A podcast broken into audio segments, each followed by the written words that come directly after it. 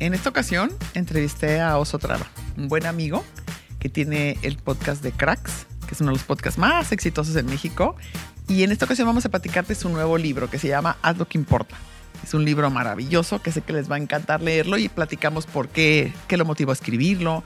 Me gusta mucho porque es un libro muy esquematizado, un libro que tiene pasos a seguir para conseguir realizar nuestra mejor versión y la vida que soñamos. Así que espero disfruten muchísimo esta conversación porque sé que nos va a dejar un montón de valor.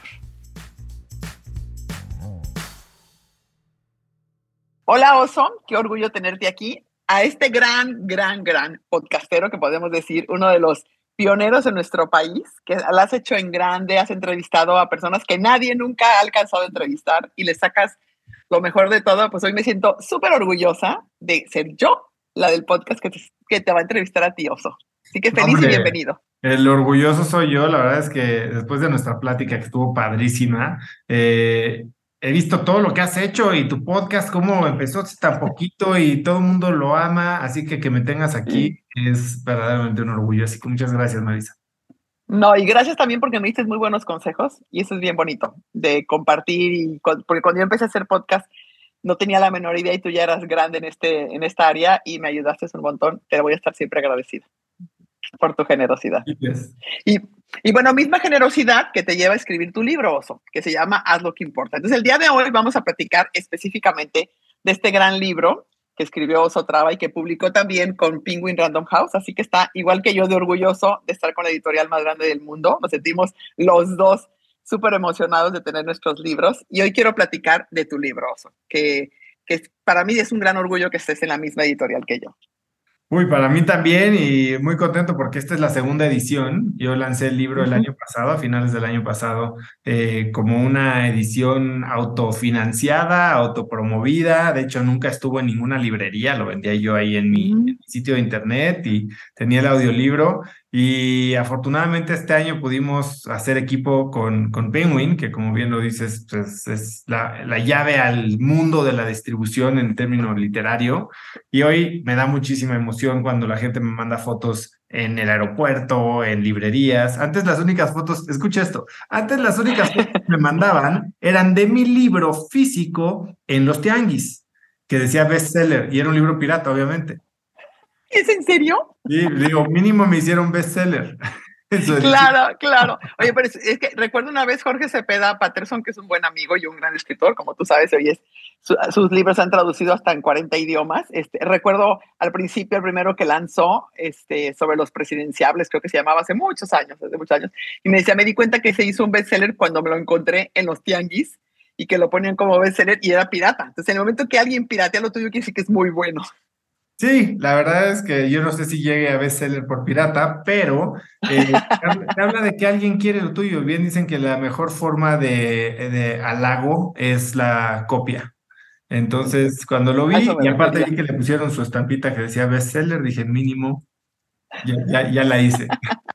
Bueno, ahora esperemos que los dos nos hagamos unos bestsellers en, en Penguin con Random House, que seguro lo haremos. Entonces, quiero entrar un poco, te voy a decir, ¿Qué me gustó mucho de tu, de tu libro? Mira, lo voy a tomar este, con más calma, obviamente, ciertos temas que me, que me encantaron y en los cuales coincido contigo, otros que te aprendí un montón, pero me gustó mucho y quisiera que empezaras a platicarnos. Eh, a mí cuando leo y cuando aprendo, cuando es un libro que voy a aprender, me gusta que esté esquematizado, me gusta que tenga un orden, me gusta que me lleve de la mano, me gusta que me haga preguntas y me ponga a trabajar y que me dé conceptos y teorías y luego me ponga un ejemplo quiero, si nos llevas un poquito de la mano, ¿cómo, porque lo más difícil, yo que acabo también de, de, terminar el mío, lo más difícil es como hacer esa columna vertebral y decidir cuáles son los capítulos, cuál va primero y cuál va después.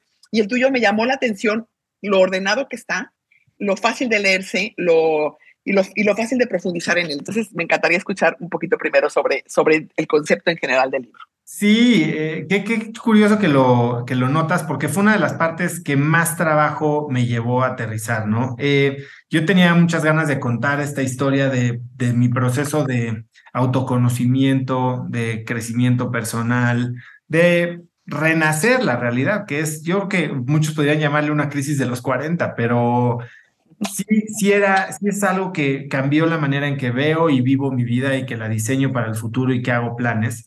Pero es muy fácil llegar y escupir una diarrea de preguntas y respuestas y medio que contar cosas sin pies ni cabeza, como lo he visto en mucha gente que con muy buena voluntad publica algo, pero sin verdadera estructura. Y, y cuando pensé en el libro, dije, esto quiero que sea, más allá de una guía, que sí es una metodología, quiero que sea una herramienta.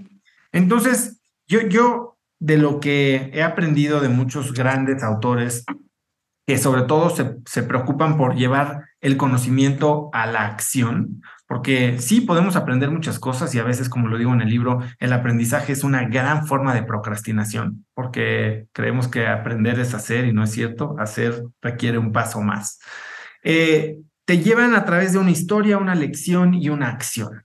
Y justo en este formato dije, ok, cada, cada paso tiene que tener una historia, una lección y una acción, pero además tiene que tener un orden. Y el orden lo, lo definí como el método DMS, que es eh, el nombre que le puse, Dirección de Movimiento M Significado. Y al final terminó también como un acrónimo de una frase que para mí se ha vuelto el, la filosofía de vida, ¿no? De do meaningful shit, haz cosas con significado. Entonces el libro es un libro que a través de mis historias y de eh, se derivan lecciones y te da ejercicios prácticos que literal descargas de internet y vas haciéndote preguntas y llenando como un, por cinco pasos que te permiten, como lo digo en, el título o en, el, en la portada, la metodología para diseñar y vivir una vida de cracks. ¿Qué es una vida de cracks? Una vida en tus propios términos. Y esto pues, consta de cinco pasos muy básicos que son tan básicos que pareciera obvio y que es lo obvio lo que no hacemos, ¿no? Em, primero, dirección. Se divide en dos, dos aspectos. ¿En dónde estás y a dónde vas? La dirección es un GPS, ¿no? Si te subes a tu, a tu camioneta y le dices quiero ir al aeropuerto, pero pues no sabe dónde estás, entonces va a ser imposible que llegues. Y muchas veces estamos viendo o preguntándonos en quién te quieres convertir, dónde quieres estar en cinco años. Te lo preguntan en cualquier entrevista de trabajo, ¿no? Pero nunca te preguntas en dónde estás hoy. ¿Por qué te sientes contento o por qué te sientes ansioso o por qué te sientes infeliz con lo que con lo que estás viviendo el día de hoy? ¿Qué es eso que deberías de cambiar o con lo que no te sientes a gusto? Una vez que haces este análisis holístico por las siete áreas de la vida, que son las que presento en el libro, entonces te pregunto a dónde quieres ir. Y entonces ahí nos metemos a todo el tema de fijar metas y soñar.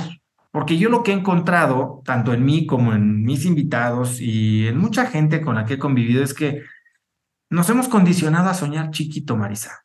Eh, somos cobardes y preferimos ir a la segura y no lastimarnos y evitar cuando más sea posible la posibilidad del fracaso. Y para evitar el fracaso, pues entonces nos hacemos metas chiquitas que seguramente vamos a lograr. Y que si bien nos van a dar tal vez este sentimiento de logro, nos están dejando cortos de nuestro verdadero potencial. Entonces hablo de dónde estás, a dónde vas, te ayudo a fijar metas grandes, a imaginarte un mundo en el que el pasado no define tu futuro. Y de ahí pasamos a la parte clave, ¿no? Que es movimiento. Movimiento yo lo, lo, defino como la acción que tienes que tomar de forma inteligente en las cosas que te importan para que tengan resultados. Y en movimiento también tengo dos cosas, porque yo te puedo decir, órale Marisa, listo, eh, ¿Qué necesitas para que te den un aumento? ¿Qué necesitas para abrir Estados Unidos? ¿Qué necesitas? Bueno, pues necesito aprender inglés, necesito aprender de finanzas, necesito contratar a una bola de gente. Oye, pero no tengo tiempo para hacer todo esto. Y siempre llegamos con esto, ¿no? Los dos pretextos clásicos, no tengo tiempo, no, tengo, no tengo dinero.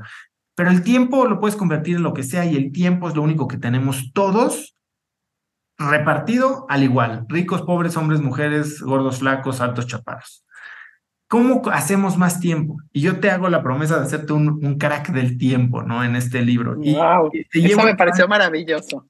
Te llevo a través de ciertos ejercicios que tienen como finalidad ayudarte a entender el poder de la priorización y el enfoque te ayuda a descartar las cosas que te están pesando, a entender por qué estás persiguiendo metas que nunca elegiste tú, que son metas impuestas eh, dogmáticamente o por tu eh, religión, por tu sociedad, por tus amigos, por, tu, eh, por lo que viste en una película, por algún ser querido que ya, que ya ni siquiera está con nosotros.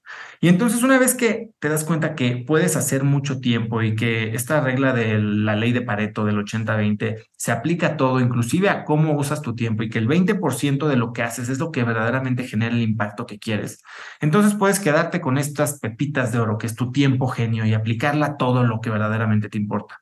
Y pasamos entonces ahora, sí, porque ya que tienes el tiempo, ¿cuántos de nosotros no hemos vivido momentos en los que nos cancelan una junta y no tenemos nada que hacer y entonces se nos va dando el scroll a Instagram o viendo Netflix, ¿no? No trabajando en nuestras metas.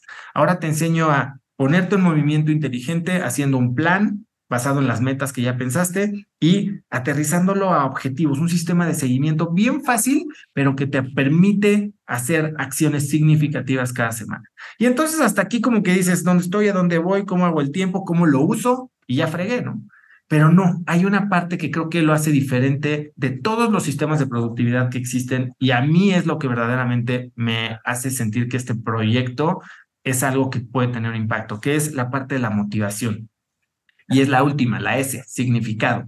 ¿Por qué queremos hacer todo esto? ¿Por qué queremos editar nuestra vida? ¿Por qué queremos tener sueños grandes? ¿Por qué queremos verdaderamente transformarnos en una persona diferente?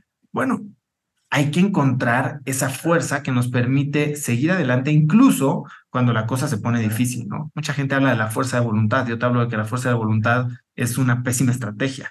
Yo te hablo de dónde encontrar la mm. motivación y la motivación la divido en dos aspectos, en el dolor y en la trascendencia.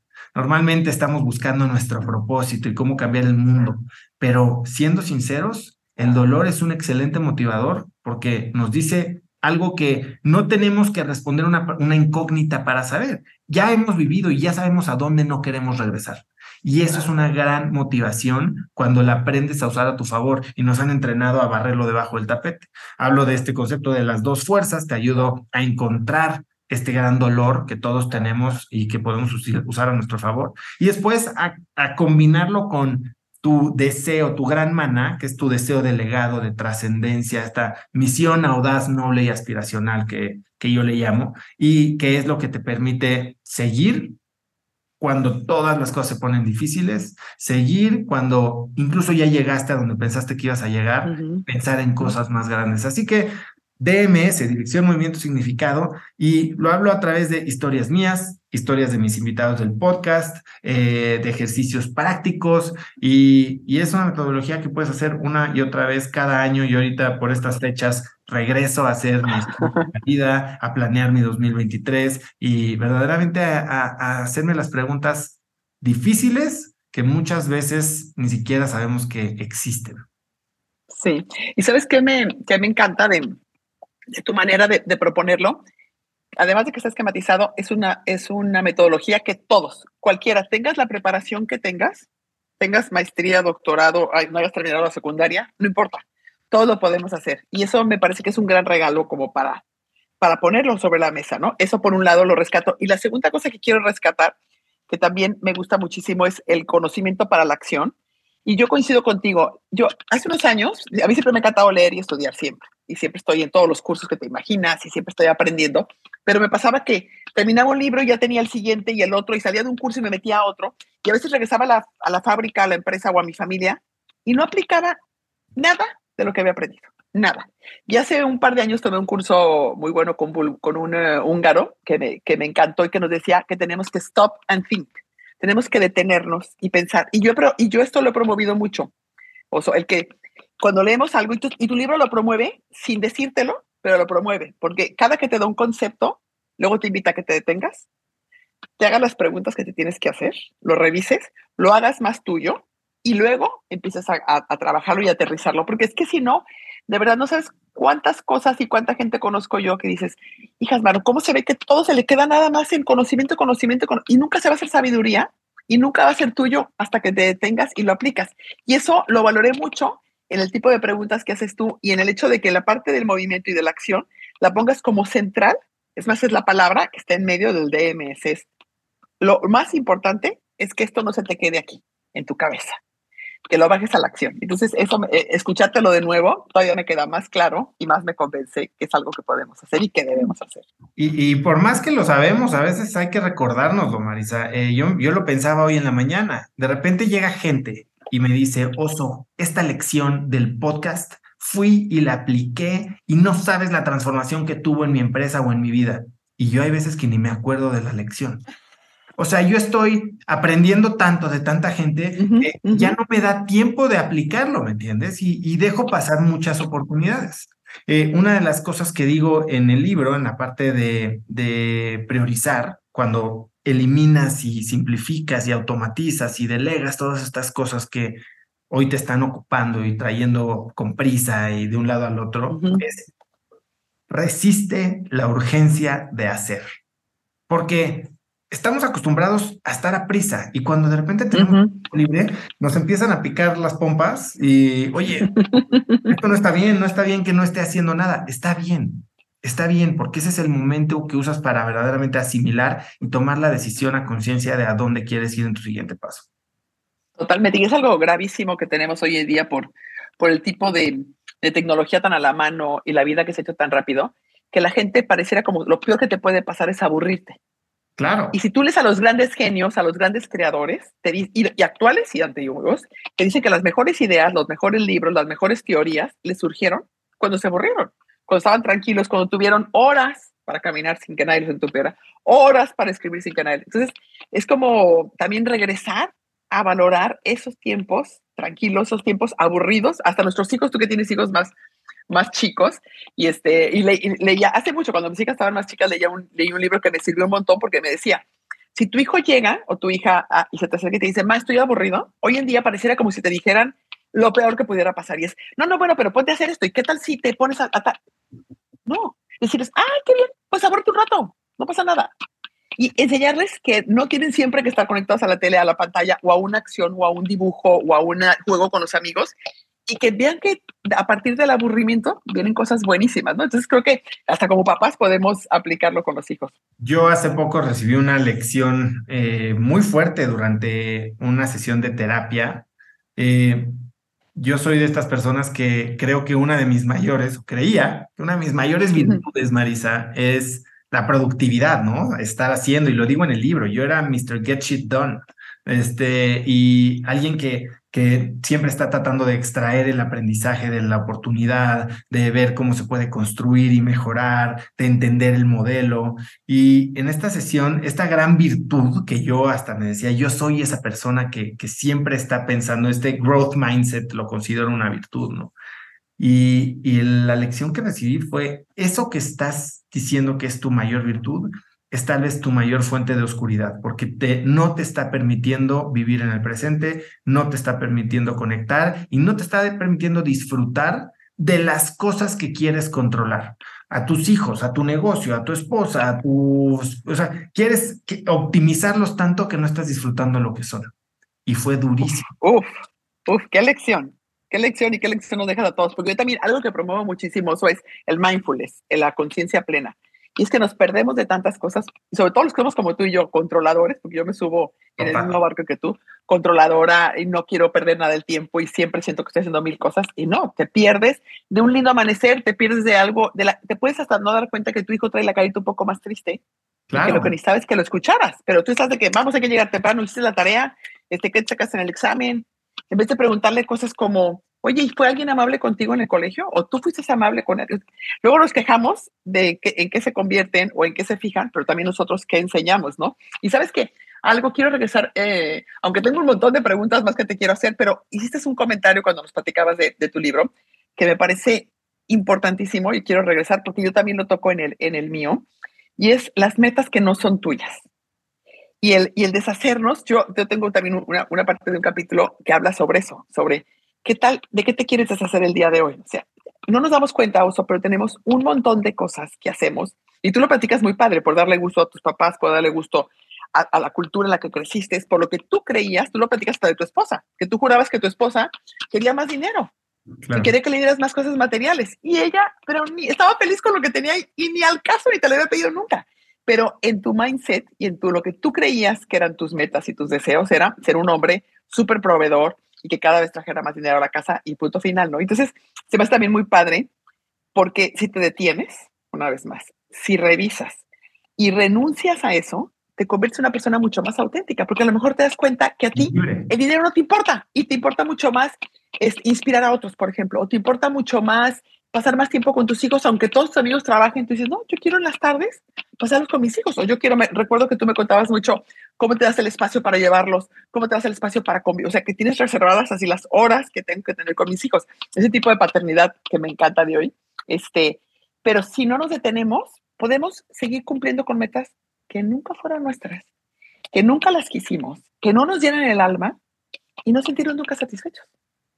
Total. Y eso es lo que me pasó a mí, es parte de lo que cuento en el libro y cómo durante dos etapas de 10 años en mi vida, Marisa, perseguí este tipo de metas. Primero profesionalmente como un profesionista, eh, culminando en un trabajo en Nueva York, eh, ganando una muy buena lana y sintiéndome totalmente perdido y vacío, ¿no? Después como emprendedor, donde pues construyo empresas, levanto inversión, vendo empresas, sales en las revistas, te ganas premios y al final del día tu esposa después de 10 años te pregunta por qué odias tu vida. Y es cuando te volteas a ver, es que estoy tratando de hacer cosas que a la gente parecen importarle, pero en realidad a mí no tanto. Y me encanta porque también sabes dónde lo mencionas, cuando hablas de las expectativas externas. Exacto. Lo tocas en, ambos momentos y, y cómo no queremos decepcionar a nadie, ¿verdad? Y sabes, eh, que cuando te leía sentía yo que a las mujeres todavía es peor, o sea, nos educan mucho más, y también lo tocó en mi libro, nos educan mucho más a no decepcionar, o sea, no ponernos nunca primero, porque tú ahí dices, primero ponte tú, y después pones los deseos y todo lo de los demás. Y eso a nosotras las mujeres es como, qué egoísta, qué mala mamá, qué mala esposa, qué mala ama de casos. Es como, por eso, y mi, libro mucho habla de, y que tú ya me conozco platicado muchas veces, yo siempre estoy como, no, tienes que perseguir tus sueños, seas mujer o no, tienes que crecer tu carrera, tienes que conseguir lo que tú quieras y no te hace una mala mujer. Pero todas estas expectativas externas de lo que se espera que es ser una buena mujer, oso, nos frena mucho más. Entonces me encanta que lo toques en tu libro porque siento que va a tocar el alma y va a tocar a muchas mujeres que van a decir, ah, caray, Qué importante lo que dices, Marisa, porque sí, eh, creo que culturalmente en Latinoamérica nos han educado que pensar en nosotros es egoísta, ¿no? Pero las mujeres la tienen doble, porque si los latinos no podemos ser egoístas, las mujeres nacieron para complacer, ¿no? Y me, me parece que es una mentalidad que tiene que cambiar. Absolutamente, absolutamente. Y de aquí me quiero me quiero ir un poquito a otro, a otro tema que me, que me encantó, que lo, lo platicas al principio y es el comprometerse, ¿no?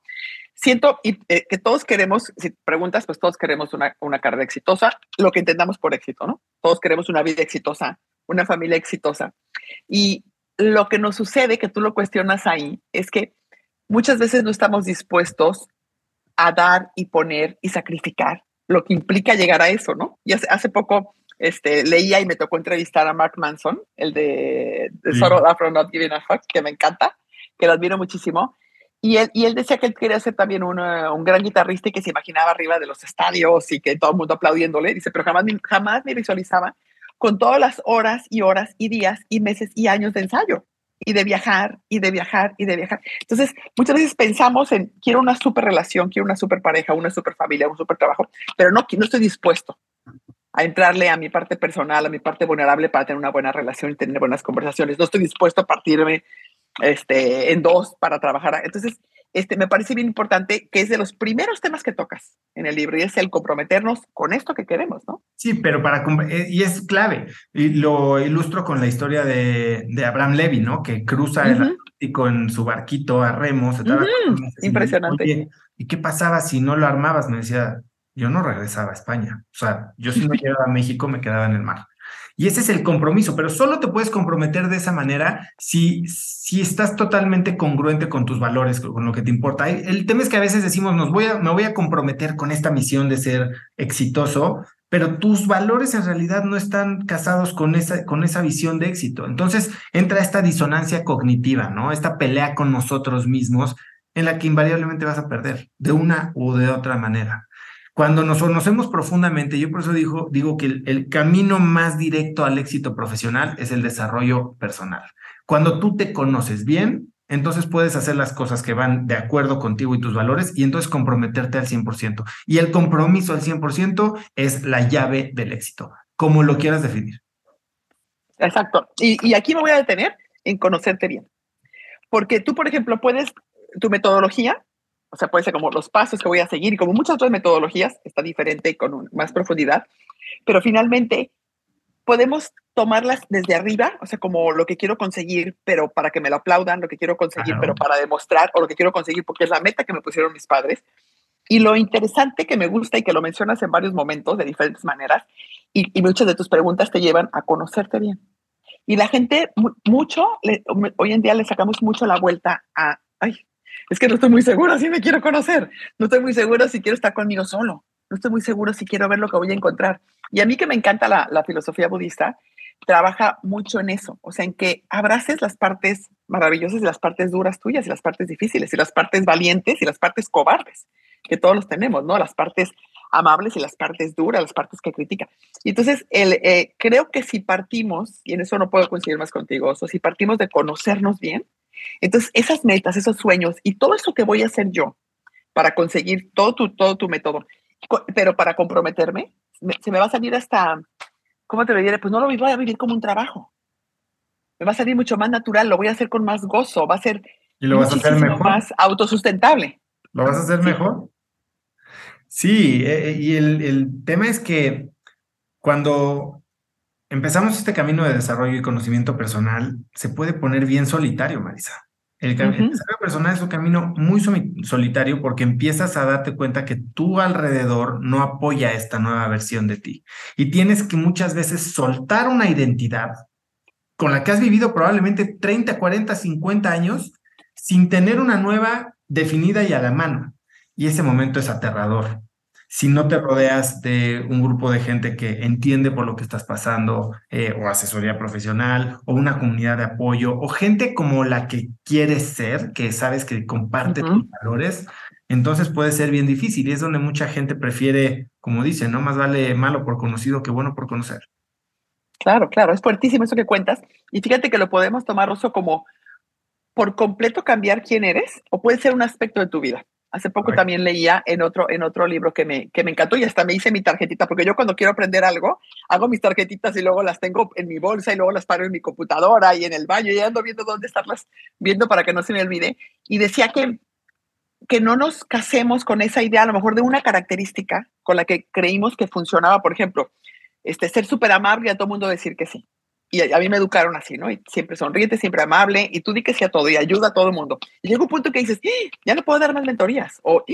ya no puedo, ya no puedo este, estar en tantas conferencias, entonces tengo que empezar a decir que no.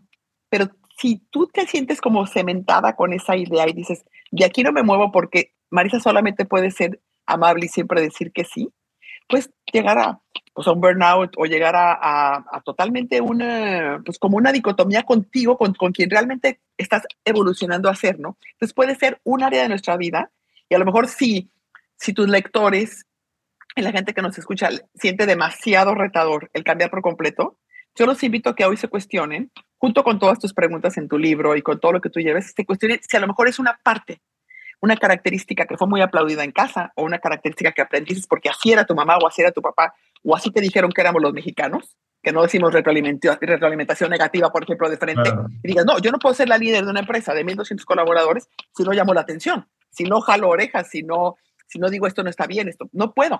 Entonces, a lo mejor esa parte podemos modificarla. Entonces, puedes trabajar con tu libro con una área que dices tú, yo ahorita quiero esta parte modificar y ser mejor. Y ya veremos las después, ¿no? Y te puede dar hasta menos temor hacerlo. Sí, sí, sí, puede ser tan de golpe o tan paulatino como tú lo quieras. Y, lo, lo, padre de esta metodología es que tus prioridades en un momento de tu vida no van a ser iguales que en seis meses después o que un año después. Exactamente. Porque tal vez ya resolviste un problema al que le dedicaste atención, ya estás contento ahí. Ahora, ¿dónde va tu enfoque? Eh, te casaste, tuviste hijos, tuviste una quiebra, eh, un rompimiento. Entonces, es algo que puedes regresar y nuevamente, ¿de dónde partimos, Marisa? ¿De dónde estamos? ¿Dónde estamos hoy? De aquí va a partir mi plan. Porque si hago el plan basado en dónde estaba hace un año, entonces no me va a servir. Mm, mm, mm. Y es lo padre de tu libro, que lo puedes usar en diferentes momentos de la vida, ¿no? Y, y, fíjate que hay otra cosa que también mencionas como una de las principales características o, o, principales, que son como siete, creo que mencionas, que tenemos que enfocarnos, y hablas de las relaciones amorosas y personales. Porque muchas veces cuando tenemos este, algún, algún plan estratégico como el tuyo, alguna metodología como esta de DMS, nos imaginamos que lo tenemos que hacer con las cosas del trabajo o con algo que sea fuera visto, ¿no? Entonces me gusta mucho que tú le das, una, le das el mismo peso a las relaciones amorosas y personales. Y yo, yo no, puedo, no puedo coincidir más contigo porque yo creo que son de las dos, tú lo pones así, son de las dos áreas a cuidar si quieres tener una vida extraordinaria. Así lo, así lo dices, esas son tus palabras, ¿no? Y la verdad es que muchos estudios muestran que es lo más importante para tener una vida plena, una vida feliz y una vida este, saludable y una vida exitosa. Y longeva. El estudio más largo, y longeva, el estudio más largo que existe en, en, en la historia es de Harvard, que, que, siguió a, desde los que eran estudiantes y los sigue por 50 años, y hoy en día sigue hasta sus hijos. Y la, y la conclusión más sorprendente que vieron de todos esos estudiantes y, y que tipo, con carreras diferentes, divorciados, no divorciados, huérfanos desde chicos, este, becados, no becados, cualquier cosa, hubo una característica y en los más felices y los que se sentían más, eh, plenos. más eh, satisfechos y plenos eran aquellos que tenían relaciones amorosas y personales y, de amistad fuertes y vínculos fuertes a lo largo de toda su vida. Exacto, sí, totalmente. Y hay momentos también en los que tal vez tus relaciones pasan a un segundo plano. O sea, si estás pasando un momento financiero difícil o un momento de salud difícil o un momento en tus relaciones amorosas difícil, probablemente tus amigos pues, vayan a, sufrir, ¿no? Y está bien si lo haces de forma consciente.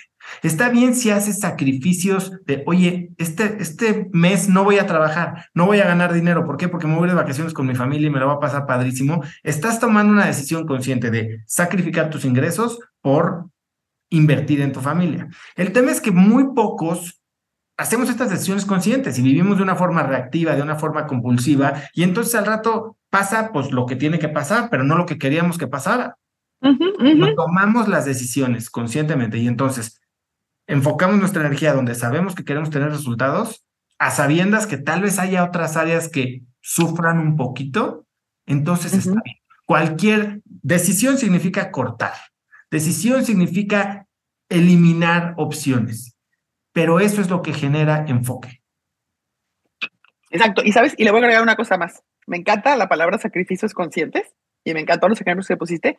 Y yo solo le agregaría, hay que comunicarlos. Claro. Porque luego a veces lo decidimos, por ejemplo, recuerdo, me tocó escuchar hace varios años a, a un chileno que, que, había sido empresario y luego decidió entrar a la política cuando tuvo muchos problemas en su país, hace más de 10 años, y se, y, y se fue de político y ganó la presidencia municipal, que no se le llama así en Chile, no recuerdo el nombre que tiene, pero era de una ciudad pequeña fuera de la ciudad grande donde él vivía, ¿no? Y entonces se mueve, se va a vivir para allá pero desde toda la campaña y todo lo que implicaba este cambio, sabía que ya no iba a poder irse los jueves a jugar dominó con sus amigos y no iba a poder seguir haciendo las reuniones que siempre tenía.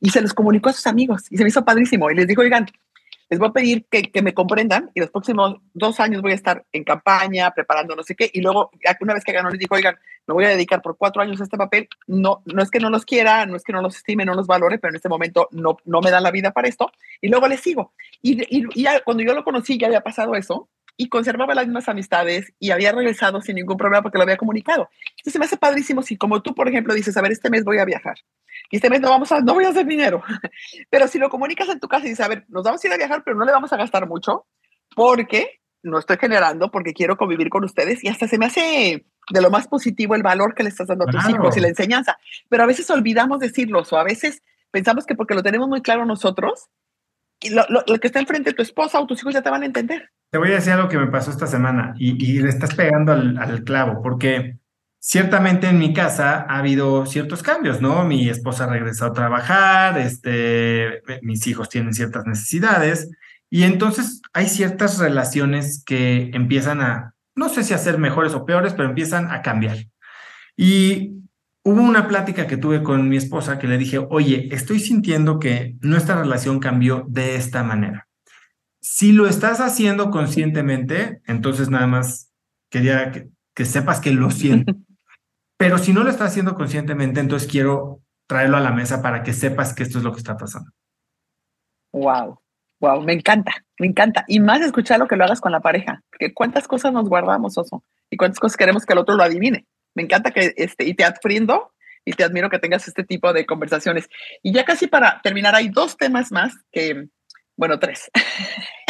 que disfruté mucho tu libro. Pero hay uno que, uno que me, que me, porque tocas como de todo, de, no se te escapó ningún, ningún tema. No cabe duda que rodearte y entrevistar a tanta gente tan interesante que nos comparta a nosotros, pues también te hace a ti crecer como persona y como, y como líder. Y hablas del placer inmediato, de la gratificación inmediata. Y esto, hijas, mano, me parece un tema fundamental y central hoy en día. Siento que tristemente una de las malas consecuencias o uno de los, de los, este, hijas, mano, pues sí, de las, de las limitaciones que nos están teniendo hoy en día de los medios electrónicos y que todo sea tan rápido y que yo pueda pedir por rápido, por Uber Eats, en un segundo un lonche y, este, y la persona que está al lado de mí puede pedir la pizza y la va a llegar igual en 20. Es más, ahora ya creo que hay una aplicación y pagas más para que te llegue en 10 minutos en vez de en 15. O sea, no das crédito. No sé si sirve eso, pero siempre terminas pagando más. Exacto. Pero es como, todo tiene que ser inmediato y todo tiene que ser este, gratificante para mí. Y el mundo no es así, la vida no es así. Y si tú lees la historia, y en tu, pues, qué mejor que todas las personas exitosas que tú has este, entrevistado, atrás de ellos hay años de sacrificio, años de ahorrar, años de esperar, años de reinvertir, años de prepararse. Cero gratificación inmediata, cero placer inmediato. Entonces me, me parece muy importante que lo pongas sobre la mesa, lo toques y digas, a ver, esto es algo que si no, si no renuncias a él y si no eres consciente, nunca vas a conseguir algo grande. Sí, un, gran ejemplo es cuando estás pensando si cambiarte de trabajo y empezar esa nueva carrera que tanto quieres, y, pero la verdad es que tienes la oportunidad de tener un bono, ¿no? Entonces me quedo hasta marzo que me dan el bono. O bueno, es que ya si me quedo dos años más me van a hacer socio aquí. Y entonces estás viendo tan cerca este escalón siguiente, este placer inmediato, que pierdes de contexto que la montaña que hay junto a ti es mucho más grande. ¿No? Que estás teniendo recompensas pronto, inmediatas, en un lugar en el que ni siquiera deberías de estar. El juego que estás jugando y en el que estás metiendo goles porque estás jugando contra un portero papita, no es el juego que deberías de estar jugando. Qué fuerte. Qué fuerte está eso. Y qué cierto. Sí. Y algo también que, que, que, me gustó mucho de tu, de tu libro y que, y que quiero que nos platiques un poquito cómo fue que decidiste hacerlo y cómo te sentiste una vez que ya te están leyendo fue cómo te mostraste vulnerable, cómo te abriste, porque abriste tu corazón, nos platicas de tus peores momentos, de tus grandes dudas, de, tus grandes crisis. Y, este, y eso hace que uno se identifique contigo, y eso es lo padre en, los libros, ¿no? Me gustaría que me platicaras un poquito, o nos platicaras y nos compartieras cómo, cómo es que lo decides poner y cómo te has sentido de haberte abierto y de haberte mostrado vulnerable. Pues sí, como te conté ahorita, el libro viene después de dos décadas de, de éxitos que estaban envueltos en fracaso, ¿no? Eh, o más bien de fracasos disfrazados de éxito. Eh, y, llega el momento crucial en mi vida, o hasta ahora, en el que mi, esposa me pregunta, ¿por qué odias tu vida? Y ese día vi que todo lo que verdaderamente me importaba eh, estaba en riesgo, ¿no? O sea, mi, esposa estaba harta, yo estaba alejado de, mi, de mis papás, este, mis relaciones no, no, eran, no eran buenas y mi relación conmigo mismo era muy mala. Entonces, me embarco en este proceso. Y después de años y conectando los puntos, como decía Steve Jobs, hacia el pasado, me doy cuenta que, que llevo aprendiendo muchas cosas que no había ni siquiera eh, considerado como aprendizajes, que yo era una persona muy diferente a la que yo había creído que era. Yo soy ingeniero mm. industrial con maestría en administración de empresas, con experiencia en banca, eh, financiero, y hoy me doy cuenta que yo no soy todo eso. Yo, esta persona, sí sigo siendo un poco controlador, pero no soy una persona cuadrada, no soy una persona cuadrada, gris, este, y no digo que la gente que sea así, pero, pero yo soy alguien muy creativo, disfruto la parte creativa. No soy alguien de excelencias operativas, no soy alguien de, de, de, detalle operativo ni de control de ese tipo. Yo soy muy creativo y me gusta inventar. Y para mí, pensarme como creativo había sido una cosa impensable durante 40 años en mi vida. Entonces, este proceso de reencontrarme que lleva ya varios años, empieza a tener un efecto increíble en mí. La gente lo nota porque la gente te nota feliz, te nota exitoso, te nota pleno y te pregunta cómo lo hiciste y empieza a compartirlo un poco hasta que pues me doy cuenta que hay algo ahí que, quiero compartir con más gente. Y, regresamos al punto de estar con Penguin, ¿no? O sea, pude haber hecho esto yo y cobrar toda la venta de todos los cuatro libros o, cuatro mil o diez mil que vendía, pero mi objetivo es que este libro lo lea más y más gente. Y este día que lo vi pirateado dije, es por ahí, o sea, va bien. Y, y creo que la forma de hacer esto, y como todas las veces. Creo que entre más te vulneras, entre más real eres, más rápido llegas a la solución, ¿no? Eh, entre más das, más puedes recibir. Entre más honesto eres con el problema que tienes, pues más fácil que alguien entienda cómo te puede ayudar. Y, y escribir este libro fue un proceso muy catártico de de poner en orden lo que verdaderamente sentía, creía y pensaba, ¿no? De,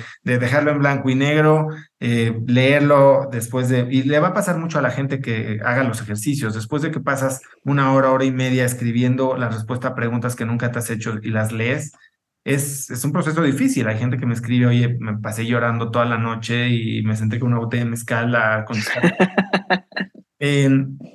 y creo que es la manera de verdaderamente mostrarle a la gente, de, derribar un poco los pretextos. Creo que, y, lo he visto, ¿no? Siempre hay algo que tú no tienes que la persona que ya lo hizo sí tiene y entonces a ti te libera de la responsabilidad de hacerlo. Él sí tuvo papá, él eh, estudió en una escuela así, él este, tiene dos piernas, él eh, tiene privilegio A, B, C o D. Pero cuando te das cuenta que cualquier persona también vive, que todo el mundo carga su cruz, ¿no? Y cuando le enseñas a la gente, creo que le das herramientas para sincerarse con ellos mismos y decir, híjole, y te voy a decir una frase que me dicen mucho con cracks, no solo con el libro, Marisa. Me, me escribe gente y me dice, gracias por enseñarme que no estoy tan pendejo. O sea, porque toda esta gente que parece perfecta, pues está igual de pendeja que yo. Y eso significa que yo no tengo pretextos para no levantarme y hacer algo tan extraordinario como lo están haciendo ellos.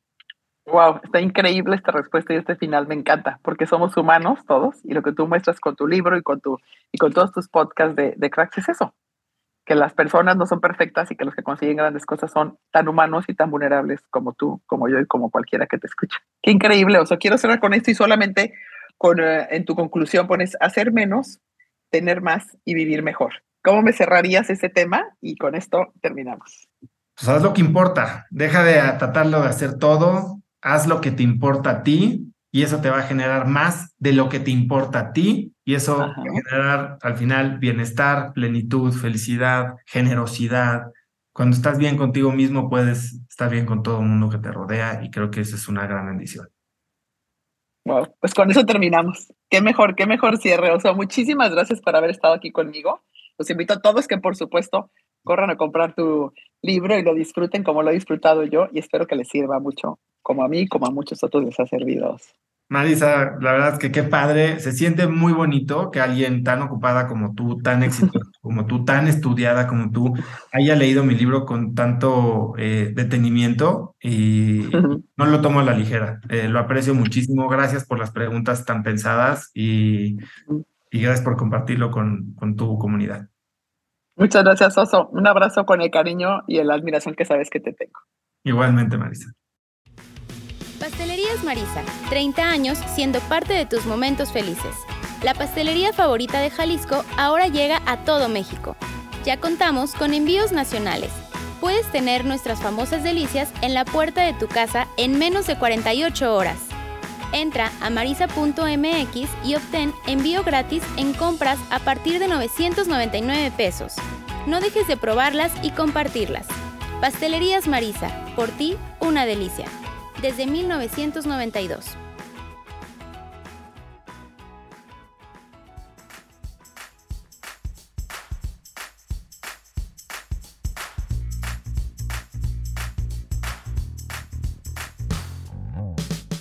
Llegamos al final de este programa. Si te gustó, compártelo con tus amigas, amigos, familia y con quien tú quieras. Y sobre todo, si te quedas con alguna idea interesante, compártelo y enséñaselo a alguien más. Y no dejes de ir a comprar el libro o bajar el libro de Osotrava. Haz lo que importa. Nos vemos en la próxima edición. Hasta luego.